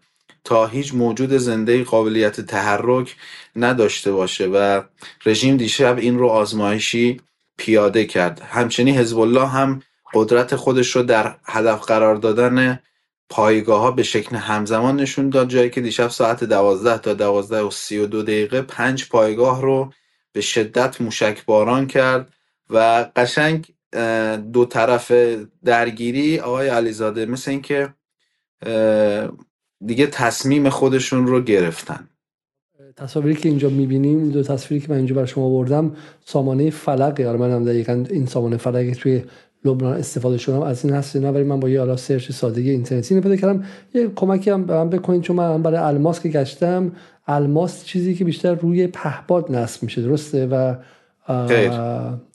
سامانه موشک الماس پرتابش شبیه پرتابه دهلاویه هست و یک مدل کرنت هست با تفاوت اینکه به سمت هدف شیرجه می‌زنه. من توی کانالم هست تصویر سامانه الماس که در زمان فرمانده شهید شهید احمد کازمی به خدمت نیروی هوافضای سپاه و نیروی زمینی سپاه در اومده این سامانه. این بیشتر آقای علیزاده حالا یکی از پیام های حزب الله که رژیم دریافت کرده و در رسانه ها بهش توجه نمیشه. حزب الله در این سه روز داره از تجهیزاتی استفاده می‌کنه که مخصوص حمله زمینی هست و در نیروی زمینی کاربرد داره. هم سامانه الماس و هم سامانه فلق مخصوص نیروهای زمینی هست و در عملیات نیروی زمینی کاربرد داره نه در عملیات موشکی. دقیقا همین تصویر سامان... اصلی موشک الماس این هست. البته من صدای شما رو ندارم. می‌خوام از شما این در تصویری که برای من از کانال شما در آوردم و واقعا همین برای موشک الماسه. حالا من نمی‌خوام خیلی مزاحم شما باشم و قرارم بود که شما خیلی خیلی طولانی مدت نباشید. پس فضا در لبنان چیست الان؟ فضا اینه که ما آماده ایم برای رفتن به مرحله بعدی. مرحله بعدی. من هم در فضای سیاسی لبنان خصوصا در جلسه پارلمان که دو روز پیش برگزار شد برای تعیین بودجه و هم در فضای اجتماعی لبنان آمادگی ورود به مرحله بعدی رو می‌بینم. بسیار خوب. حالا من یک صحنه دیگه اینجا نشون بدم و از شما یک سوالی کنم و و اون همین این که این چون بی بی سی و اینها با یک آب و تابی وقتی که از شهادت بچه های مقاومت میگن انگار مثلا چه می‌دونم برای اونها پیروزی واقعا خجالت آوره که مثلا اینکه کسانی که در سرزمین خودشون ایستادن و دارن از کشور خودشون دفاع می‌کنن رو شما مثلا از ولی در صورت این چهار نفر اهمیتشون چی بود و از نظر به شکلی آیا واقعا مثلا پیروزی نظامی برای اسرائیل محسوب میشه زدن این چهار نفر؟ ببینید این منطقه که این چهار رزمنده حزب الله در اون به شهادت رسیدن یک روستای مرزی هست و طبیعی است که نیروهای حزب الله در مرز حضور دارن و خب حالا به بنای به وظیفهشون ممکنه تجمعی با هم برای برنامه ریزی یا برای هر اتفاقی داشته باشن. احتمالا پهپادهای شناسایی یا دستگاه های اطلاعاتی رژیم از تجمع این چهار رزمنده مقاومت در روستاهای مرزی اطلاع پیدا کردن و یک حمله هوایی به اونجا اتفاق افتاد. این تعجبی نداره که رزمندگان در جبهه شهید بشن. تعجب این هست که دشمن انقدر بی دستاورد هست.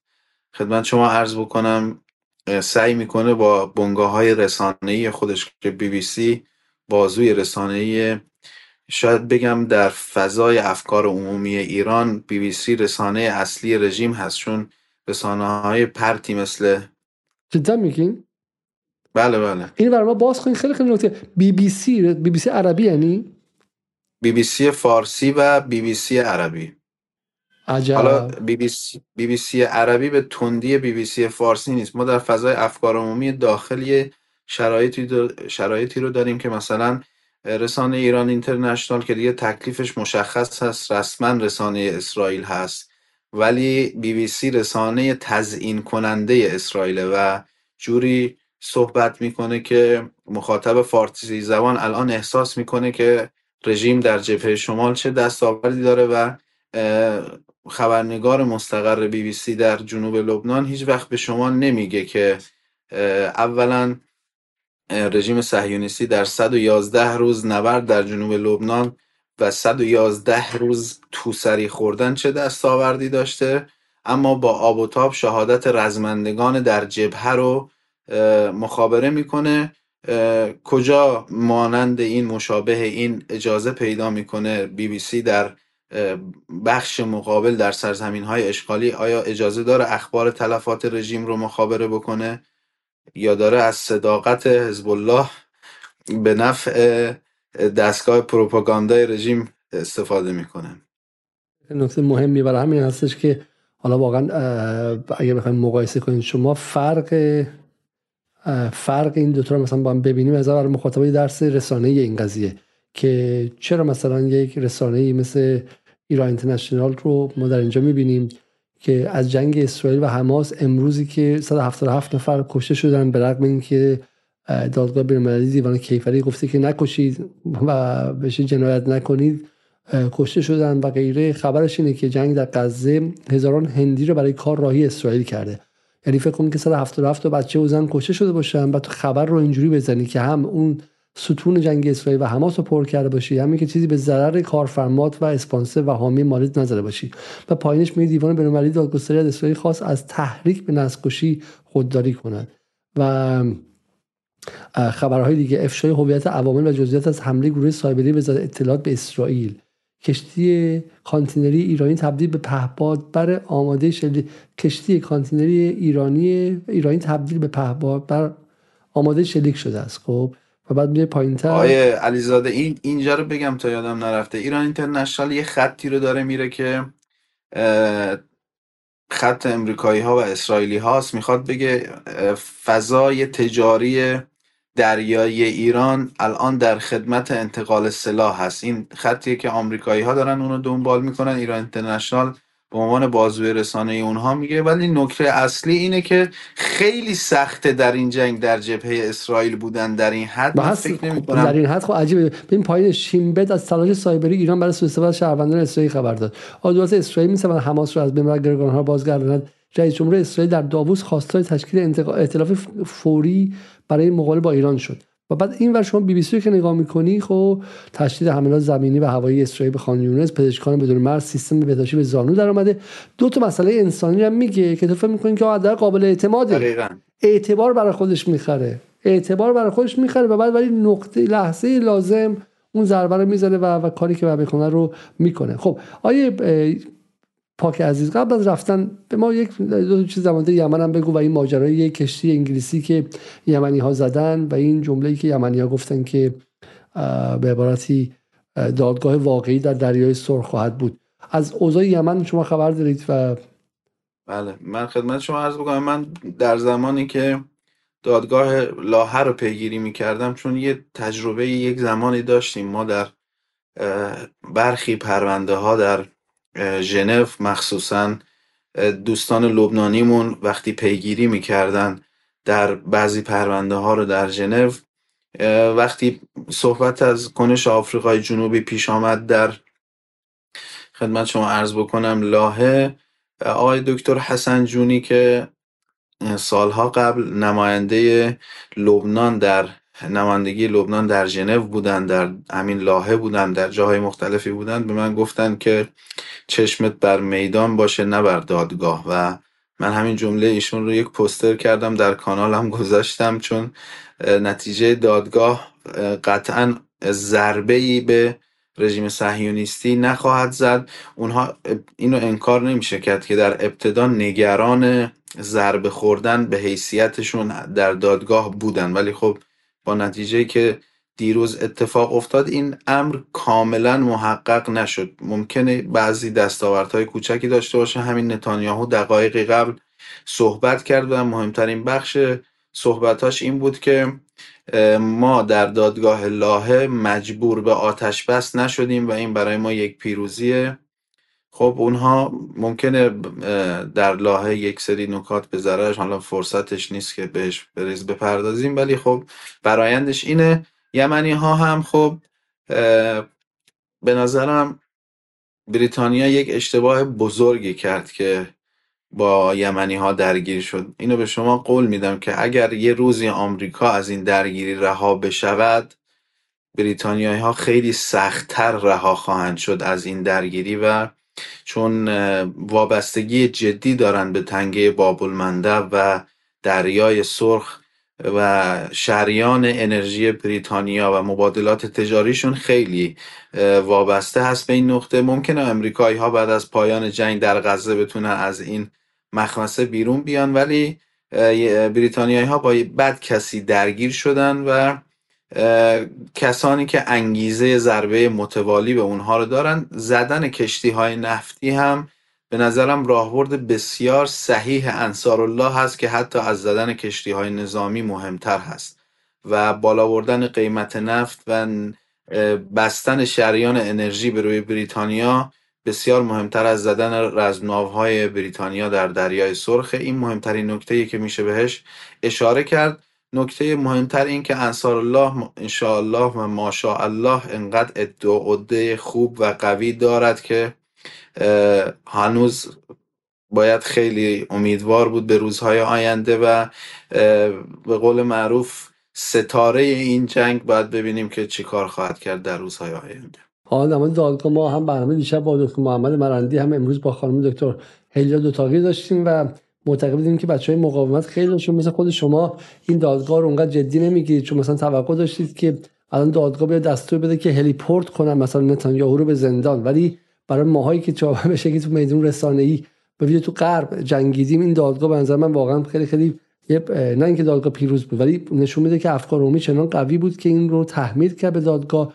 و همینجا هم تف... به شکلی اتفاق خیلی خیلی مهمیه که ولی باید با تفسیر درست از این دادگاه این رو به اسرائیل تحمیل کرد. معلومه نتانیاهو میاد میگه که آقا دادگاهی چه نگفته؟ اصلا هم نگفته که ما ceasefire کنیم و آتش بس کنیم. ولی اونور خود رئیس جمهور آفریقای جنوبی خود وزیر خارجش گفتن که چیزایی که دادگاه گفته عملا بدون آتش بس ممکن نیست و ابزاری دیگه. الان بالاخره شما تو تفسیر و روایت بعد بجنگی. ولی همین اتفاق تا امروز تو این هفتاد سال زندگی اسرائیل ممکن نبود که کلمه نسکشی براش به وجود بیاد و برای من که تو انگلیس برای اون کسی که تو آمریکاست توی فرانسه است تو آلمان اصلا جرأت استفاده از کلمه نسکشی کسی نداشتن این پیروزیه. ولی به نظر حالا تو خود فلسطین و تو غزه که خیلی آدم خوشحال نبودن.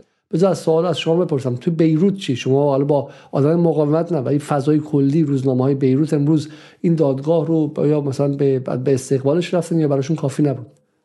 ببینید در لبنان در پرونده های حقوقی خصوصا در دادگاه لاهه یک تجربه طولانی در سالهای اخیر وجود داره. مهمترینش پرونده ترور رفیق حریریه که بعد از سالها هنوز به نتیجه نرسیده و لبنانی ها یکی از اقسام مهم زندگیشون همین دادگاه رفیق حریری هر سال موقعی که رأی دادگاه می‌خواد گفته بشه براشون چیز غریبی نیست و اتفاقا در لبنان دادگاه بین المللی یک چیز مؤثر هست. های علیزاده کلا دستگاه قضا و دادگاه ها در شامات در سوریه و لبنان. چون اینها حالا بخوایم برگردیم به قبل یکی از اسس و اساس هایی که تونستن امپراتوری عثمانی رو شکست بدن این بود که در دادگاه ها آدمای نابغه ای بودن و دادگاه های عربی به وجود آوردن در سوریه و لبنان. پس این در فضای لبنان خدمت شما عرض بکنم یک چیز جا افتاده ولی چون لبنانی ها دارن قصاوت رژیم رو مستقیم زندگی می‌کنن بیشتر دستاورد میدان رو دارن دنبال می‌کنن و حالا بحث امروز این بود که من از من اینو بشنم شما که بحث جنگ هیبریدی و جنگ ترکیبی همینه. اینکه اجزای مختلف کنار هم دیگه باشن. دادگاه به هیچ وجه نه رقیب میدانه نه اصلا جانشینشه دادگاه زورش 5 درصد 3 درصد 4 درصده ولی این 3 درصد بعد در راستای میدان باشه و چیزی خانم دکتر دوتاقی گفته این بود که الان اگر یمن حمله کنه به کشتی که دارن به اسرائیل میرن ادعا می‌کنه که من دارم از رأی دادگاه حمایت می‌کنم. چون دادگاه گفته که باید مانع از نسل کشی شد در غزه. برای همینه که الان میدان باید همراستا با به شکلی با دادگاه باشه نه اینکه اینو مثلا به موقع خدای نکرده کسی واقعا باید از عقل توهی باشه فکر کنه که این رأی نصف نیمه این دادگاهی که هنوزم بالاخره بیشترشون قضات غربی هستن می‌تونه مثلا جانشین میدان شه. همین جام که این کار کرده به خاطر میدان بود اگر میدانی نبود که اصلا فاتحه هم فاتحه هم من سلوات بود و اصلا چیزی از فلسطین نمونده بود و تا همین سر دوازده روز هم حتما عقب رفته بودن. پس پس ولی ولی به شادی خاصی هم شادی خاصی هم نه نه قطعا تعارضی نداره. قطعا با میدان تعارضی نداره و واقعا دستاورد فوق العاده ولی در غزه و در لبنان چون دارن قصاوت رژیم رو زندگی می‌کنن اصلا نمی‌تونن به این دادگاه فکر کنن فعلا. فکر کنن این جالبه این خیلی حرف جالبیه و من در واقع تصاویری که امروز از داخل غزه دیدم شهرونداشون اصلا نمی‌تونم فکر کنن و میگم مثال سادهش اینه که از دیروز تا 177 نفر دیگه در غزه سلاخی شدن. آقای علیزاده این دو نکته رو بگم خیلی برام سخت بود. امروز با یکی از دوستانم که پدر و مادرش در غزه هستن صحبت می‌کردم عکس های پدرش رو برام فرستاده بود که دیشب تا صبح رو روی یک صندلی بیرون چادر زیر بارون خوابیده بود و چون چادرشون بارون اومده بود و این گلولای رفته بود و بچه ها که روی گلا خوابیده بودن و پدره که هفتاد سالش بود و خدمت شما عرض بکنم روی چادر جلوی چادر خوابیده بود و نشسته بود تا صبح و اینا دیگه امکان اسکان ندارن. یکی اینو دیدم دوم یه بحثی رو به من گفت که خیلی کمتر بهش پرداخته میشه. یکی یه بحرانی در غزه به وجود اومده برای خانوم هایی که در دوره زنانه خودشون هستن که نه وسایل بهداشتیش وجود داره و نه امکان استهمام تقریبا خانوم ها دارن به یه بیماری های عجیب غریبی گرفتار میشن که این رو هم امروز به من گفت و هیچ راهی برای این مسئله نیست واقعا. 112 روز بدون حمام 112 روز بدون اینکه آشغال ها جابجا شه. شما تو محله خودتون یه هفته آشغالاتون جابجا نشه ماشین این هم حالا به ایران قور می‌زنن که ایران امکانات رفاهیش کافی نیست. همون لبنان بالاخره امکانات رفاهی یک هفته آشغالتون جابجا نشه بو گند تمام محله رو برمیداره موش میاد حیوان دیگه میاد. آلودگی شروع میشه دو هفته نباشه وبا میاد اسهال شروع میشه سه هفته نه 113 روزه که این مردم هیچی ندارن. نه آب آشامیدنی نه آب استهمام نه هیچ چیز دیگه. برای همین اصلا تصور 113 روز یعنی سه ماه و 23 روز سه ماه و 23 روز. حالا اینا مشکل آب آشامیدنی رو با آب باران و آبی که روی زمین جمع میشه دیگه براشون عادی شده و خدمت شما عرض بکنم. حالا این بیمار پزشکان عزیز می‌تونن اینو نظر بدن چه این آثارش بعدا آب باران چقدر؟ آب باران آب باران اسید داره. و اون آب باران باید تصفیه شه پاک. خوب به این راحتی نیستش که آب باران. میگم میگم مثلا ببین دیگه به کجا رسیده که اون الان دیگه مثلا من باشون صحبت می‌کنم. حالا از اون گلایه ندارم. میگم چیکار می‌کنید؟ آب آشا میدنه میگه. این آبای روی زمین که هست.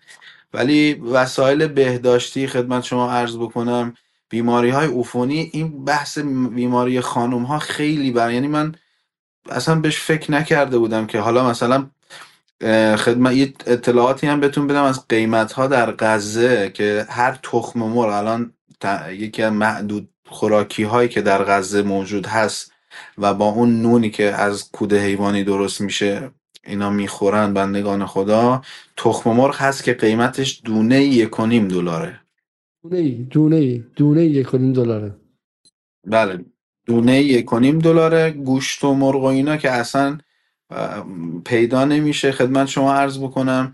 و جالبترش رو برای شما بگم قیمت پوشک بچه 15 عددی یا مثلا 16 عددی دقیق یادم نمیاد به من گفت رسیده به 60 دلار.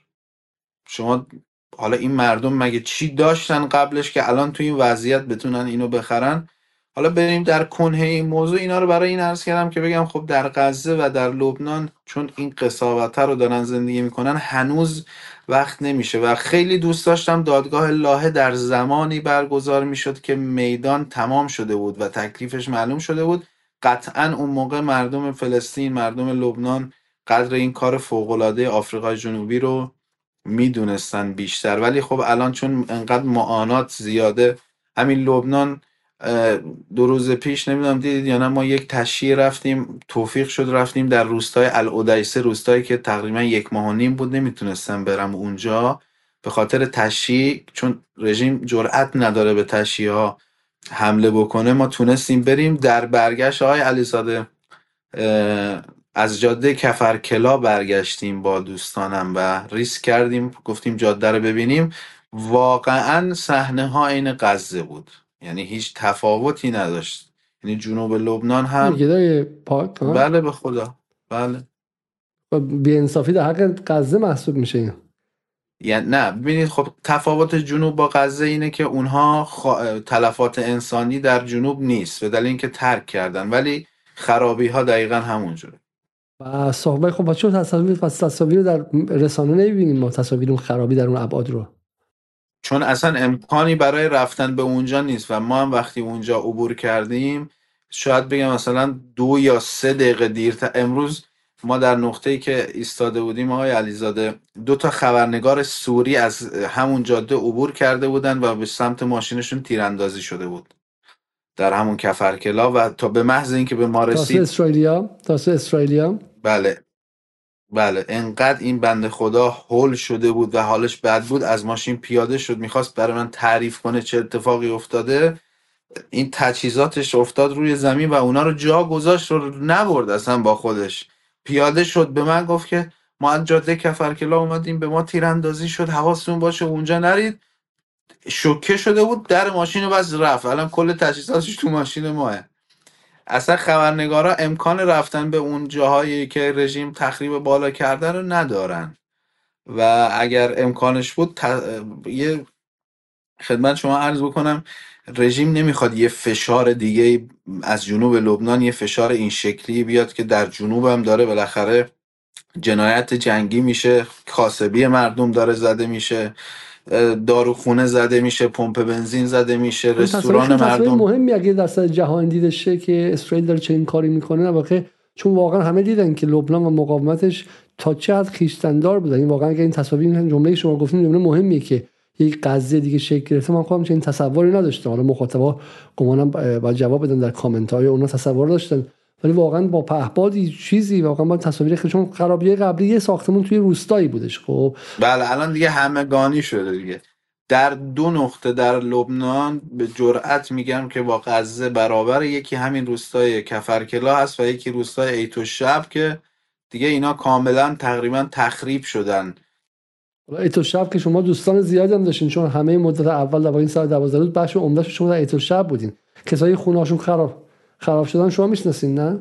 بله من من با حتی در اودیسه و کفرکلا من یه دوستی رو داشتم در کفرکلا اتفاقا در ایران هم درس می‌خونه. خدمت شما عرض دو برادر شهید شدن و خونهشون هم ضربه خورده همه مشکل پیدا کردن. ببینید مردم جنوب لبنان الان شما جنوب لبنان یک منطقه توریستی بود. حتی این نوار مرزی یعنی ما برای تفریح می‌رفتیم. من خودم توی اون پارک حدیقت ایرانی رفتم و دیدم که اون که کاملا آقای علیزاده با خاک یکسان شده. واقعا میگه حدیقت ایرانی رو؟ بله حدیقت ایران تمامش با خاک یکسان تو رسول رسول رسول مارون رس. مارون رس بودی که بله. رژیم یه حساسیتی داره رو حدیقت ایران چون اینا سالها شده بود به یک نمادی که در چشم اینها بود و مردم واقعا اونجا مردم جنوب لبنان جمع می شدن یه جایی بود با خاک یکسان کرد یعنی عقده داشت نسبت بهش.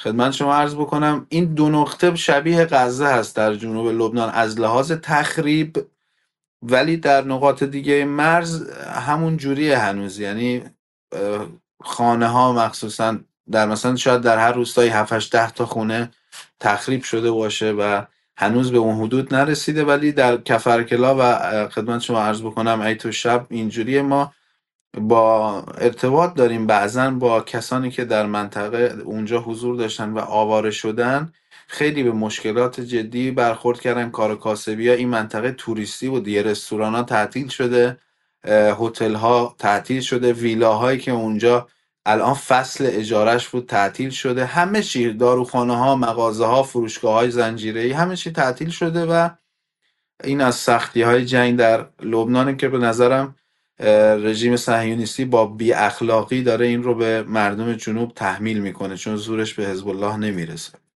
حالا من می‌خوام تصاویری از مارون رس نشون بدم و بعد اون تصاویری که از امروز غزه این مارون رس قدیمه که خیلی جای به پارکی و خیلی جای جالبیه چون اونجا می‌تونیم نیروهای اسرائیلی ببینی و یه جور به شکلی دهنکجی و زبون درازی به سمت اسرائیل محسوب میشه و آخر هفته خانواده ها میرن با بچه ها و پیکنیک اینو نگه دارین اینو نگه دارین. این این آلاچیق ها هر کدومش به اسم یکی از استان های ایرانه. اینی که الان دارید شما نشون می‌دید خراسان شمالیه. خراسان شمالیه. بعد دقیقا بودن 24 25 آلاچیق دور تا دورشه که هر کدومشون اس از می‌خوام این سر صدای پشت background من رو ببخشید.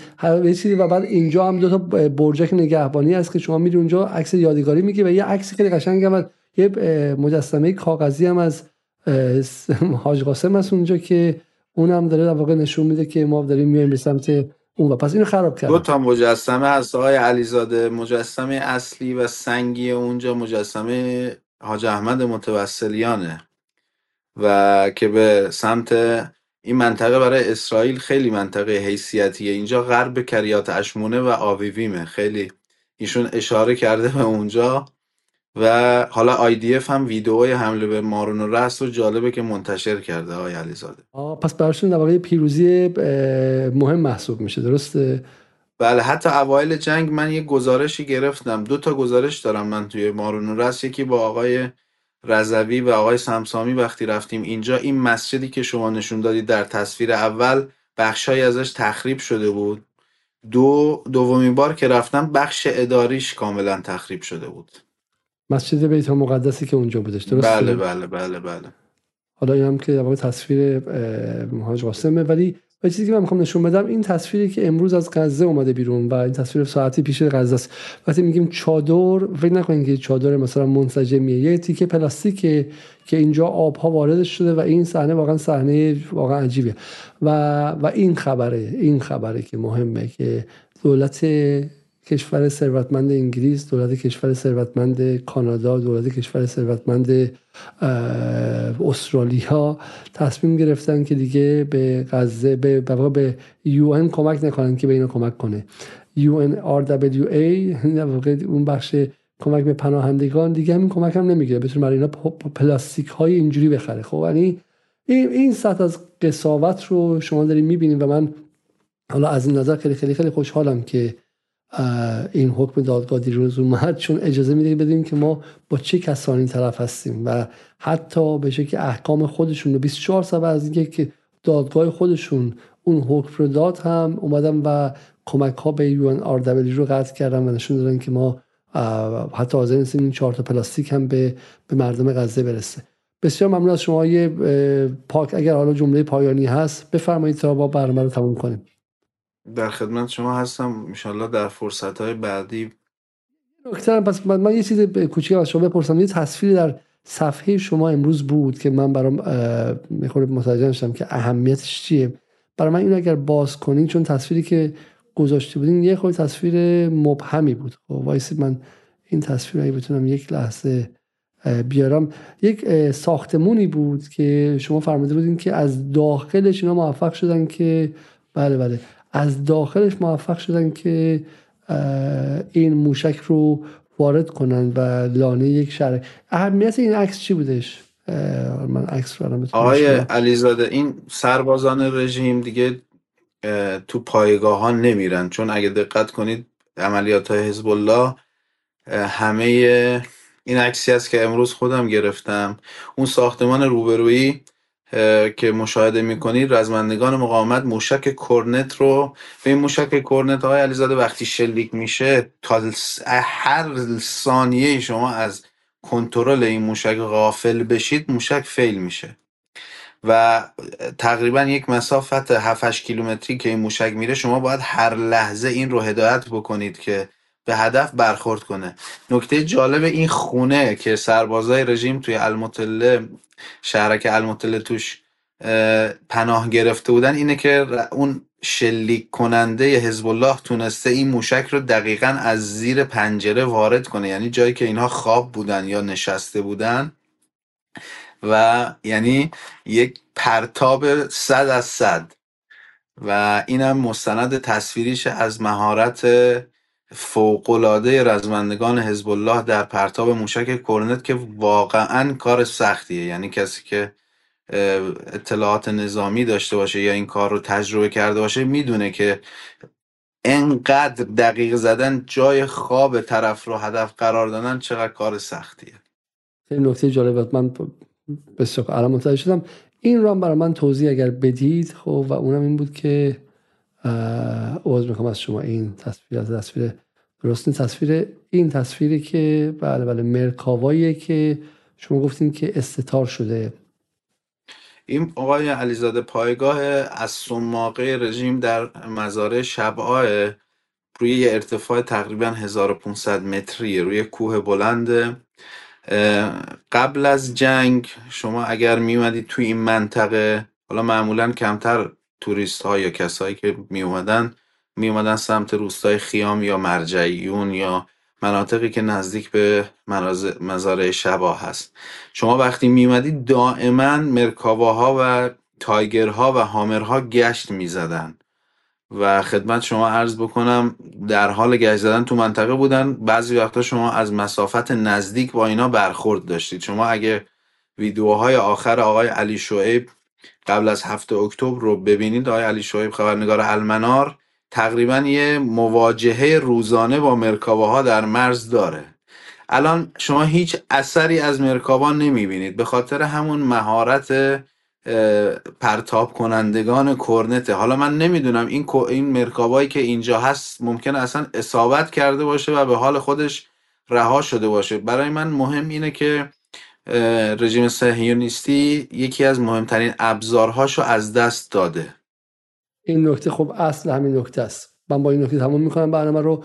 اینکه مرکاوایی که یک موقعی با افتخار در چشم مردم لبنان می‌کردن که بترسوننشون و بگن که می‌زنیم می‌کشیم لهتون می‌کنیم رو اگر هم بیارن و اون زیر به اشکال مختلف استتار کنن یعنی قدرت مقاومت بازدارنده کرده. و من برمیگردم به بخش اول برنامه خانم دوتاقی جمله گفت اسرائیلی که در اوایل می‌گفت می‌زنیم عمالق به وجود میاریم تمامشون مثل حیوانات می‌کشیم به زن بچهشون هم رحم نمی‌کنیم. حالا روز گذشته نتانیاهو گفته که ما به همه مسائل دادگاه پایبندیم. ما برامون حقوق بشر مهمه و غیره و دارن به شکلی زبان زبانشون رو عوض می‌کنن و سعی می‌کنن که استتار کنن.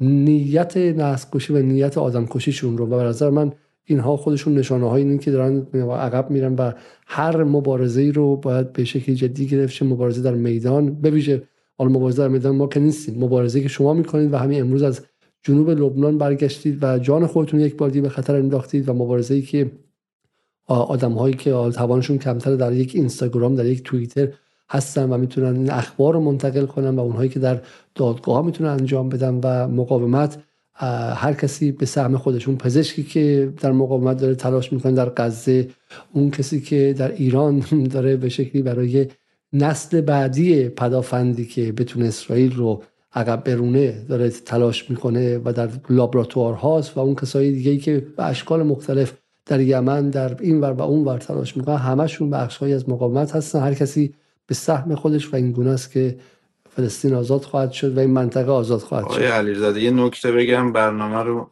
پایان ببریم. درود میفرستیم به روح متحر شهید سید رزی موسوی که همه این چیزهایی که می‌بینید امروز ما بهش افتخار می‌کنیم در جنوب لبنان. همین سامانه فلق سامانه الماس کرنت دهلاویه که اینا حالا هنوز هیچی نیست در مقابل اونی که حزب الله داره. از زحمات و مجاهدت های سی ساله ایشون هست و این انسان واقعا یک انسان کم نظیری بود که تأثیر اون شاید تأثیری در حد کسی مثل حاج قاسم باشه و کسی که این رزمنده ها رو امروز به جایی رسونده که مقابل رژیم در خط اول می ایستن نمی ترسن تن با تانک یعنی حالا تاکتیک عملیاتی حزب الله اینه کسی که با این تانک 6 میلیون دلاری مرکاوای نسل چهار مقابله می‌کنه داراییش یه موشک کرنت ده هزار دلاریه و ایمانش. شما باید اینو مقایسه کنید اون کسی که این رو به دست اینها رسونده کسی نبود جز سید رزی خداوند انشالله به درجاتش بیافزاید.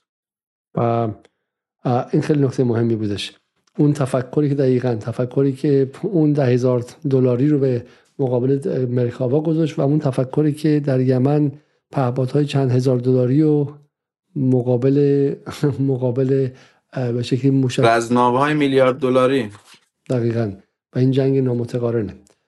امیدوارم که دفعه بعد که با هم صحبت کنیم اخبار بهتری داشته باشید اما تا همینجا هم یک خبر هست که خیلی خبر مهمیه و در این ساعت دوازده روز گاهی فراموش می‌کنیم.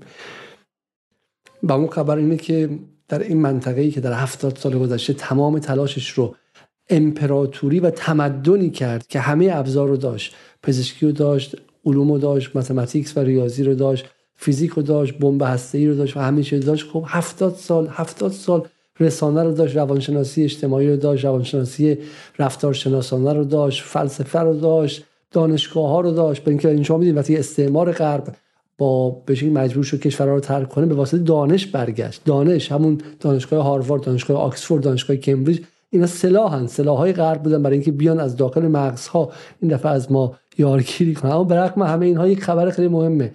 هفتاد سال گذشته و یک ملتی که هنوز نشسته و مثلا مهمترین خبری که ما هر روز میگیم و این یک پیروزی اینه که این مقاومت تموم نمیشه. در غزه و این من می‌خوام بچه های جوانتر مقاومت که بعد وقت ناامید میشن این که 75 سال گذشته و فلسطین اونجاست به این خودش بزرگترین پیروزیه و اینکه بعد از این 75 سال از 7 اکتبر تا حالا فلسطین صد برابر شده صد برابر شده و خودش رو به صفحه اول همه روزنامه ها تحمیل کرده. در حالی که نمی‌خواستن با پاک کن هر نشانه از فلسطین رو پاک کنن. شما می‌دونید که در غرب حتی فلافل رو هم دیگه اسرائیل داشتن میدوزیدن به اسم خودشون. حتی چفگر هم می‌گفتن که لباس اسرائیلیه. هموس رو می‌گفتن بالا هموس رو می‌گفتن بالا. می‌خواستن همه چیز نشانه ها رو پاک کنن و بعد صفحه اولی نیست که نتونه اسم فلسطین رو بیاره. شما می‌دونید AP یا Associated Press یک موقعی خبر زده بود که آقای خامنه‌ای رهبر ایران گفته که ما از مردم فلسطین دفاع می‌کنیم. لابی اسرائیل تو انگلیس تماس گرفت با AP گفت می‌برم دادگاه.